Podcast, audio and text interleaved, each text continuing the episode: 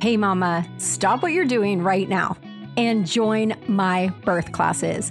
It is open enrollment and it's a special one because we have added some extra new bonuses just for you. And hint, hint, don't forget that insurance may reimburse you and you can also use your HSA or your FSA to pay for birth classes. So it's a no-brainer. If you join this week, you're going to get not only a huge discount by using the code BIRTHQUEEN, all in caps, because you know you are, but you're also going to get 6 or 7 bonuses. Bonus number 1, you're going to get 30 days free in My Mama membership, which is where all the magic is happening. After 30 days, you can leave us if you want, boo-hoo, or you can stay with us for $19 a month. And some of my mamas stay with me for years, if that tells you anything. You're also going to get bonus number 2, which is my Newborn Academy, bonus 3, the birth coach class, bonus 4, the postpartum recovery roadmap class, along with some other bonuses. And if you join by Friday night at midnight, you're going to get my Birthing Waves, which is a brand new course, and it's guided meditations for labor and beyond. Brand spanking new, and I'm so excited to welcome you in. Don't forget, we hang out with all of our students every Wednesday. We have a pregnancy hangout via Zoom, where you get to see my face and my doulas every single Wednesday. I'll see you on the inside. Go to labornursemama.com/calm, CALM, labornursemama.com/calm. I'll see you on the inside. One of the things that I teach my girls is that it's not a birth plan. It's a birth map. And at the end of the map is this amazing destination. Like you're going to Disney World and you get up, and if you were headed to Disney and the road was blocked, you wouldn't be like, screw it.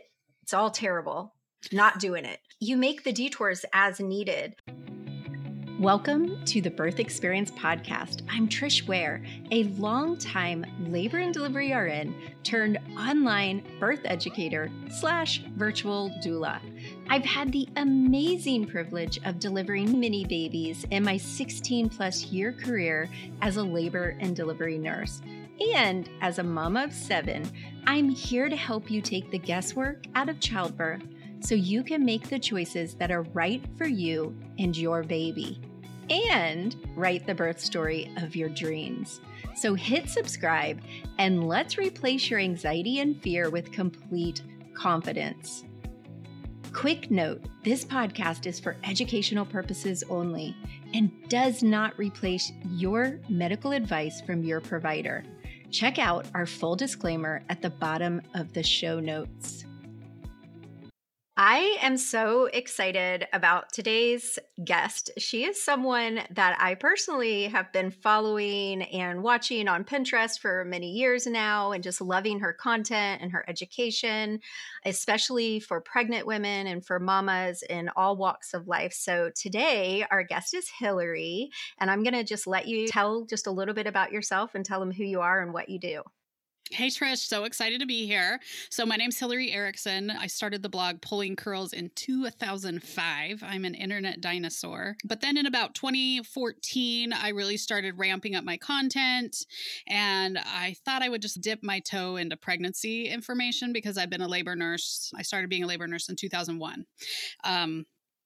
And I was a little bit nervous. I was worried that my work might be mad, but they weren't. And everybody seemed to love it. So I'm one of the original pregnancy bloggers that gave actual good information on their website. And then it's just progressed. I now have a second website called The Pregnancy Nurse. I have a podcast, The Pulling Curls Podcast, Pregnancy and Parenting Untangled, where we just try and simplify everything, make it easier for families to understand. And I also have a home organization course because I can't focus on one thing at a time and getting your family in a routine. So I just like to put all my spoons in all the pots and dabble in lots of different places. I love that though, because I think it's very reflective of us as moms.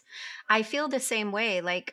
We're so dynamic as mothers and women. And I think when you're able to speak into all those things, why not? So I remember when I first started seeing your stuff, and it probably was 2015, 16, that I was seeing it on Pinterest and I was like, oh, I love this. And she's a labor nurse. And so I think it's really exciting and fun that people have the different options for different quality birth education, because I agree with you. It needs to be one that you need to do your due diligence when you're choosing birth education for sure.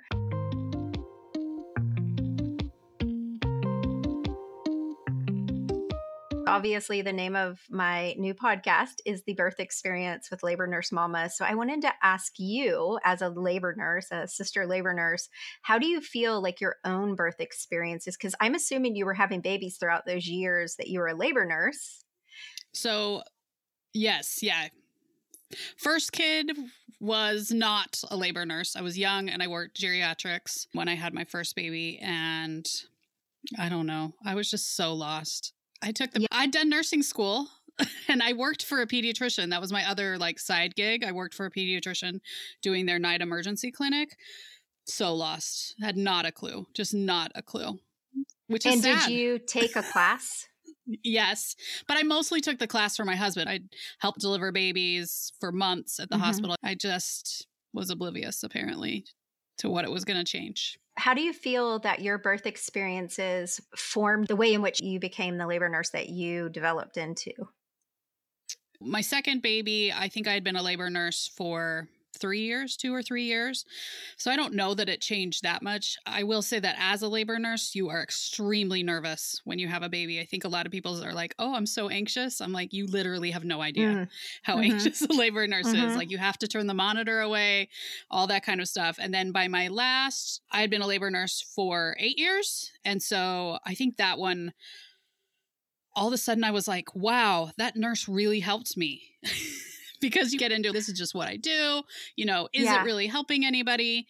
But I remember sitting there being like, I really do make a difference. I didn't think that remembered what a big difference you can make. Educating, telling a mom that she's got it and she's going to be 100% fine. Everything's fine. This is totally normal. Things like that. So I think that's mostly what it was. And then I just was more of a cheerleader probably after that, maybe than I had been at the beginning.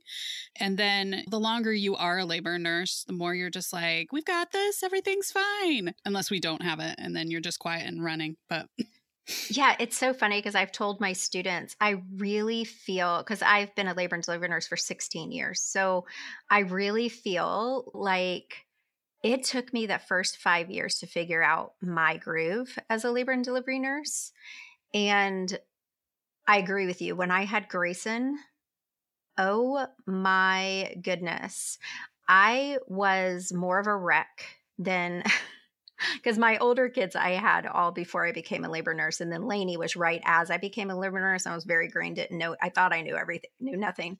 But with Grayson, I remember when I was pushing him. Now, mind you, he's my sixth baby. And I hear bump, bump, bump. And she's, don't push so fast. And I was like, heck no, he's out. He's coming out, because I could hear it and we can count those pretty quick. I was like, oh my God, he's in the 60s right now. It was, yeah. And even with him, I felt like I remember grabbing my ex-husband because I was being induced because I was on, and they took me off. And so I remember grabbing him by the shirt, tell them to turn the Pitocin off.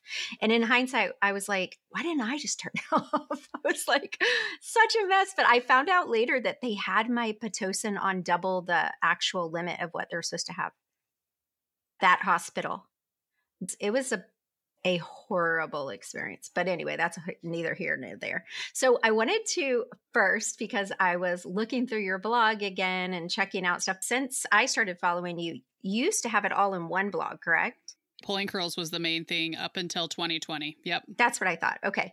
So I was looking at it and I was looking at your about, and I started dying laughing when I read your little statement about being an expert at putting in men's catheters, because I'm pretty sure I did that the first year of my nursing. I did med surg. Everyone told me do med surg for at least a year before you do labor and delivery, because that's what I went to school for, labor and delivery. And I'm so thankful that I don't have to do male catheters, but they are really a lot easier, especially than a catheter right after delivery. Oh, yeah. Mm-hmm. A lot of people go, oh, which one's easier? And I'm like, oh, man. Really? Take a straight shot. You do have to have a hand free, because it was old men. And on TikTok, there are all these nurses saying that they've been assaulted. And I'm like, every single month I would go to these guys' houses and one hand would be like batting them away while trying to stay sterile. And... And it's I remember as a new nurse, it was so awkward for me. I was like, oh, this is so awkward. And also when they had prostate problems, that was a nightmare. I remember that. Yeah. I remember I couldn't get one in to save my life for one of these guys that I had. But anyways. I feel like it's the same as when the baby's really low. Yeah. Whenever the baby's head's super low, I'm like, oh, our prostate's enlarged. I just got to. Yeah. It's so funny. Like, I am so like...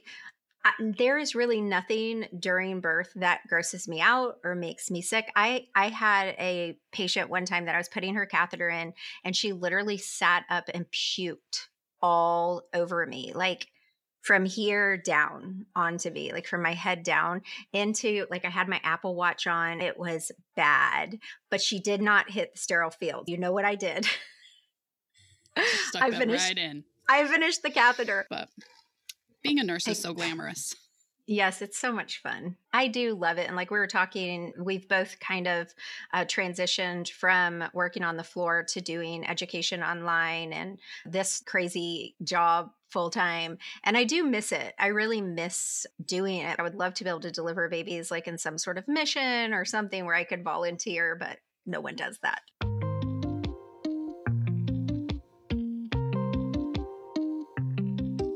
We are both very passionate about pregnancy and birth education, and you go into motherhood education and all of that. So one of the things that I'm super passionate about, and I tell my people all the time, because you and I both have birth courses, I tell them all the time, you need to take a birth class. I hope you choose mine, but if not, you need to take a birth class, because we both have seen the repercussions of an uneducated patient. And so I wanted to just ask you, what do you think is like the most critical reason or the most important reason that someone should be educated before? I think the most important thing is probably you're just going to love your birth more. You're going to come out being like, I totally did that. This is so exciting. What a fun day. I always compare it to riding a roller coaster in the dark, which I love Space Mountain. I go to Disneyland frequently and that's super fun. But when it's your baby and it's totally unknown, like that's just a little bit scary. I also really feel like so much birth trauma is due to people. I don't want to put the blame entirely on the patients, but a lot of times it's just because you didn't know that XYZ could happen, or so many people are shocked that 30% of people have C-sections. So you need to come in like being aware that is a likely chance, especially on your first baby. And so I think when people are educated with those things, it can really make a difference. And I also think it's really important to involve your partner in it so that they're not just sitting over in the corner on their phone, because I've definitely seen that. That's so frustrating.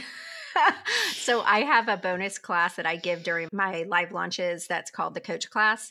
And in it, I specifically have a module on what they should not be doing during the birth and what they should be doing and during each stage, because yes, there's literally nothing more frustrating than when they're on their phones or like laying down and she's laboring. And I'm like, no, this is not okay. That being said, there are times that you can look at your phone, especially if she's sleeping. Maybe she just got some pain medicine. Leave her alone. Don't. Yeah. If she's actively laboring and needs companionship. Yes. Yeah.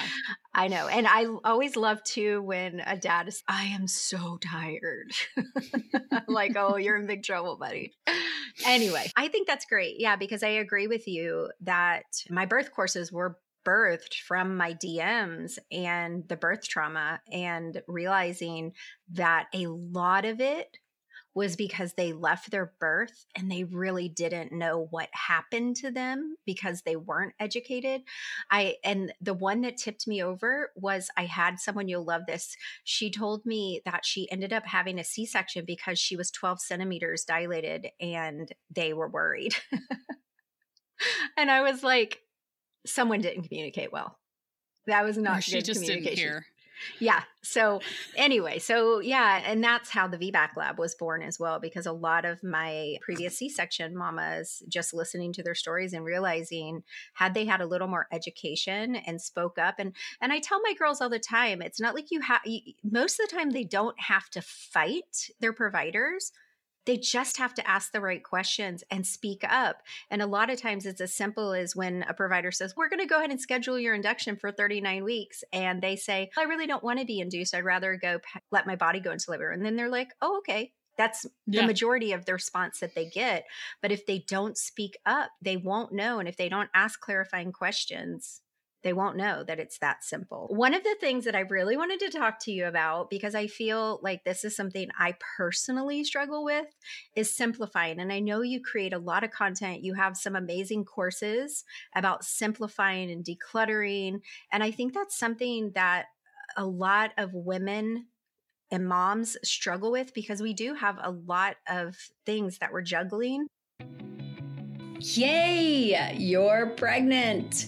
But that also means you're going to have to deliver a baby, which starts to get more than a little bit scary the closer you get. So watching TV, watching movies is not exactly helpful. And sometimes talking things over with other mamas doesn't do too much good either, especially if they're sharing their horror stories. But let me tell you a secret. After giving birth to 6 babies myself and delivering thousands as a high-risk labor and delivery nurse, I can tell you that those depictions in movies are not what you need to be thinking about right now. Is labor a gentle stroll in the park on a breezy spring day? Nah, not exactly. But if you prepare, if you train, and you understand exactly what to expect, it's going to go a lot easier than you think, which is why I have my free on-demand workshop all about managing pain during labor. My 4 insider secrets to an incredible birth experience without fear, whether you're going for an epidural or not, is going to benefit you. Because, spoiler alert, epidural does not mean pain-free. And that's a whole nother class. But in this class, I'm going to be teaching you my 4 top tips for creating the environment and the mindset that you need. And by the time it's over, you're going to feel empowered and prepared to take the next steps in your delivery story. I'm going to show you essential tools.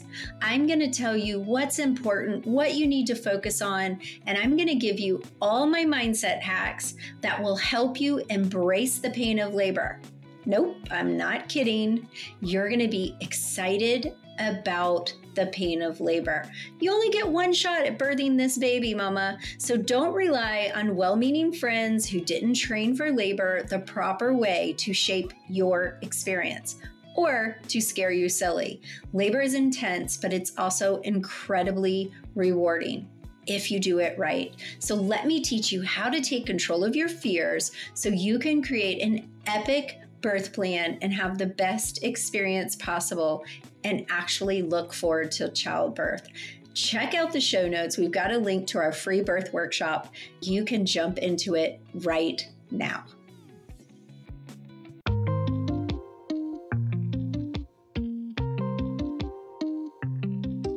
So I wanted to just get some tips from you for pregnant mamas and new moms on how they can simplify their lives just to transition a little easier, or ways that you feel are important. Yeah, I think it's so important. I definitely am on the same page of my brain can easily spiral out of control and make everything way more complicated. So it's a process for all of us, I think. But as far as like pregnant moms, or especially moms after you've had a baby, it can seem so complicated. And I'm on TikTok and I see all the things about holding your baby, not letting him cry to sleep, all these different kinds of things. And I think the 2 things I always use is, what is my priority? And your priority might be different. Some days your priority might be, I have got to get some sleep. And some of your other priority days might be like, let's just show this baby lots of love. So decide what your priority is. And then also what's working for you. Because I know a lot of people are like, oh, you can't spoil your baby by holding it too much. And so sometimes I would feel like I need to hold this baby all the time, but that was just like way too much stimulation for me. So I really wanted to put the baby down sometimes. And so I basically trained my kids to also really like the bouncer. They liked being held, but they also like being in the bouncer or the swing or, you know, I was making it work for both of us instead of just like spiraling out of control and feeling like I had to hold this baby all the time because he would squirm and grunt if I didn't hold him. I also needed to be happy as well. So that was a priority for me as well. So I think sometimes that can really help. And my other tip always is you don't have to make like every decision for the rest of your life today because right. I think a lot of people are like, my labor plan involves I'm not going to have an induction and they're not going to break my water and I'm not going to get an epidural. And I'm like, those are great plans. I love your plans. I love a good plan because I'm a total planner. Like I'll have my Disneyland packing list 100% in my head, but then you get to the day of and it's raining. It's going to rain that week. And so you have to change what you're bringing to Disneyland. So you and I are definitely alike in a lot of ways because I am a Disney World fan. Yeah, you're closer to Disney World. But I have travel spreadsheets. Yeah, I also have that, but I also like to like, which bag am I going to take? I have all that planned out in my mind. I do too, which bag am I going to take in the park? So and then I color code what's going in my bag that I'm taking in the park and what's. I love it's that. It's so bad, but it keeps me sane.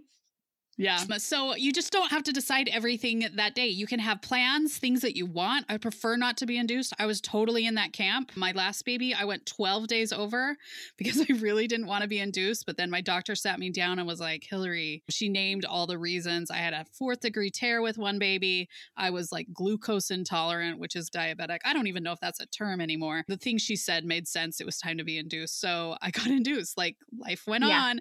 And I made it such a big deal in my mind because I had this plan that I didn't want to be induced, whereas it totally went fine. I wouldn't let them break my water all day because I didn't want them to break my water. And then as soon as they broke my water, I had the baby like 45 minutes later. I walked in at 5 centimeters. My uterus was just like, I'm done. I'm tired. Yeah, that was my sixth, because I have a pattern with the last 4, not the first 2, but the last 4 that I stay at 3, I stay at 3, I stay at 3, I stay at 3, I push them out. That's my pattern. But it messes with my head every time. And my midwife, the last time, she said, I want you to think about your uterus. It's like a rubber band that's been shot one too many times. And now it's just floppy. And I was like, thank you. That's wonderful. Does that mean I'm going to bleed out? That's not a great sign. She said it just wasn't effective, but I pushed that baby out. So whatever. It's fine. One of the things that I teach my girls is that it's not a birth plan. It's a birth map. And at the end of the map is this amazing destination. Like you're going to Disney World and you get up, and if you were headed to Disney and the road was blocked, you wouldn't be like, screw it. It's all terrible. Not doing it. You make the detours as needed. And that's what I do with my students is I try to lay out all the things so that they know and they're not surprised because it's a brand new experience. I tell them there's no hard no's or yeses when it comes to labor and delivery, because you can say, I will never get a vacuum. I'm never doing that. I will never, until your baby's down in the 60s and they say, if I put a vacuum on, we can deliver right now. You're going to be like, heck yeah. Put the vacuum on. So I try to tell my girls the same thing. Like you can't have any hard no's or yeses in labor and delivery because you will really mess yourself up, your mind up, because then you feel like you failed or something. Yeah. You know, I think it's definitely birth preferences or birth ideas, or honestly, I think it's just a birth discussion. Because at least you've talked about it with your partner or thought about it in your own mind. Partners may not want to get to be like induction or stuff like that, but the hepatitis B immunization, like all the things that you can go through with your partner, and just have some ideas of how you're hoping. Mm-hmm. If we have the option to go on the teacups or the Matterhorn, I'm picking Matterhorn. But if the Matterhorn's a 12-hour wait, I'm going to pick the teacups. Yeah, exactly. Most important part is that they're an active part of those decisions and they understand what's going on. And like you said, they'll leave their birth loving their experience instead of regretting or wondering or all the what ifs and all those things that can drive you mad. Yeah. I think most people don't understand how so many patients literally have zero preferences or ideas, and you ask them a question and they just blink at you. There's not even a response a lot of the time. And so you're like, normally we would say, do this. Are you okay with that? And then they're like, yeah. I think that's like, I think one of the things that comes to my mind immediately is baby medications. A lot of people in my career are like, oh, I don't know. Like they like really were not prepared for those immediate parenting decisions that you make. Or even who your pediatrician is. Yeah. And that's when I do my birth plan consults with my girls. I ask them when I do the birth plan, and because I'm trying to help that labor nurse out. So they're thinking about it 4 weeks ahead of time instead of then. Yeah.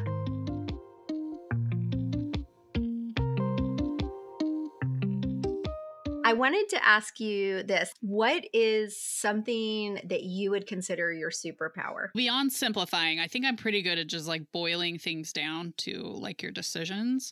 But I think my other superpower is probably communication, because I think so often in our society, people just want to be like one way or the other. But I think we can easily communicate in the hospital and help people to understand better, help providers to do things better. But instead, we just want to throw our hands up and be like, this is, I don't want to do anything. And so even in the hospital, a lot of it was just like talking to people about how they could talk with their doctor more, how they could communicate with me better, how I could communicate with them better, and just helping people understand that just like in marriage, communication is almost always the issue. And kids, raising kids, especially like teenagers, spouse, hospitals, workplaces, and just trying to make sure that people are communicating what their actual wants and needs are instead of being gruff or just not even communicating, just like shutting down because things aren't going the way they want. And that just goes back to what we were talking about before. It's the same in all walks of life. If you don't communicate, but then you start getting in your head thinking that the other person should know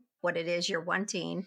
And then it sets you up for negativity and bitterness. So I think you're right. Communication is so important. And it takes time to learn those skills, especially for patients, because they're very intimidated by the healthcare team and feel like a lot of what I hear from my students, because we do weekly coaching calls, and once every 4 or 5 weeks, just trying to get them all, I do communicating with your providers, and we talk it through. And the thing I hear the most is they're afraid to tell them what their preferences are because they feel like they're going to offend their providers, and they feel like they're going to offend them in a way where like the provider thinks I'm the educated one and I'm the expert. And so I try to talk them through. No, don't. Like, talk to your nurse, talk to your doctor. Like, you won't know until you talk to them. So I try to get them doing that during their prenatal visits instead of waiting until the end. And they ask me all the time, when do I start talking about my birth preferences? From the beginning, start having dialogues every visit. Talk about different things that you're learning and you want to know about and what you're preferring, because you're right. Like, each situation is different. So what might be a good preference for me may not work for you. And your provider can talk you through that and whether or not it works or not.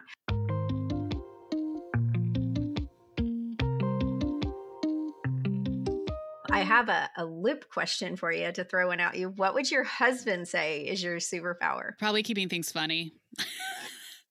I think he thinks I'm fun and also extremely organized because, probably being super, super organized, but also fun. So I'm a good combo. Is he organized?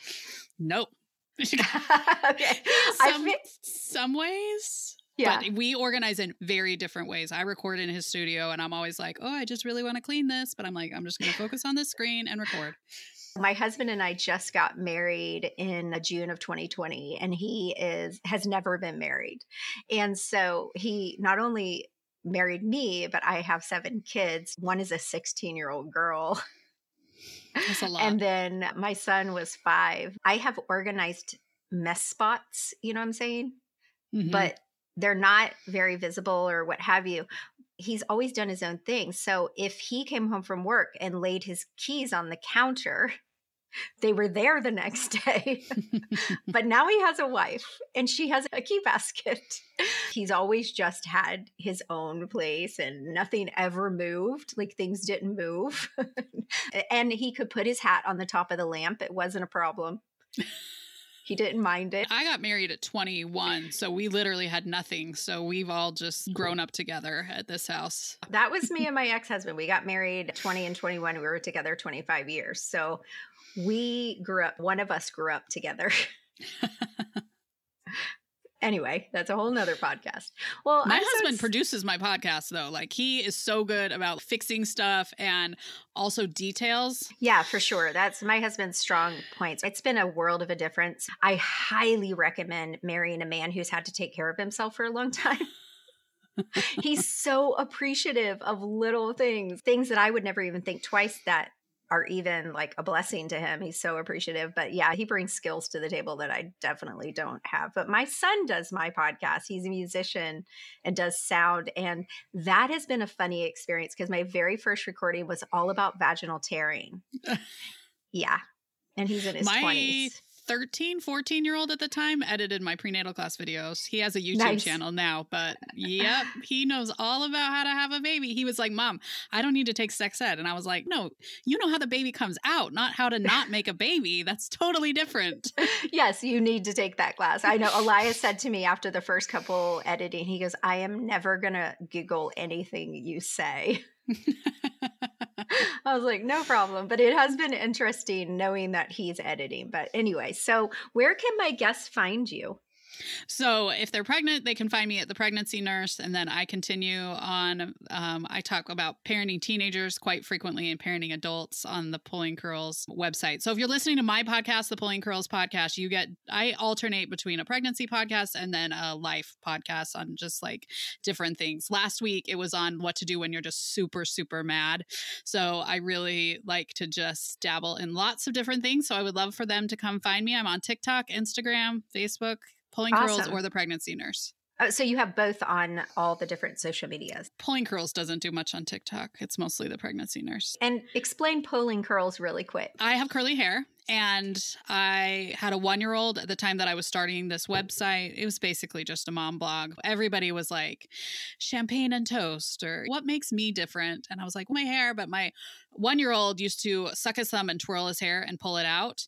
And I was like pulling my hair out with 2 little boys. My husband was a band director and never home. And Pulling Curls is just, would I name it that now? We'll never know because that's what it is. So I'm sure, I think maybe you would remember when I started, it was Habibi House. Yes.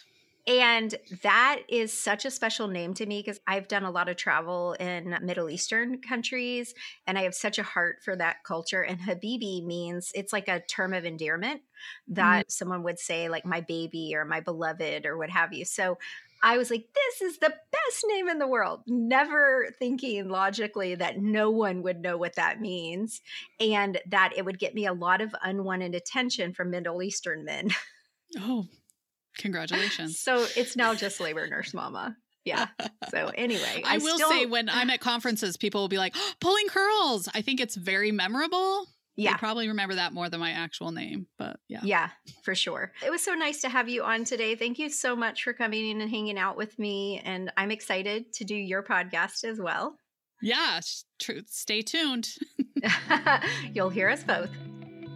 Thanks for joining me for another episode of The Birth Experience with Labor Nurse Mama. Such a blast talking to Hilary about all the things, especially getting our butts organized. I definitely need some help in that area. Next week, we're going to be talking about big babies. So if you follow me on Instagram, this is going to be a heated conversation. So hit subscribe, Mama. Don't miss an episode. They come out every Friday. And take a moment to write a review with what you would love to hear me talk about and how much you love the birth experience. Thank you so much for being you. We love you guys. So appreciate you. Bye for today.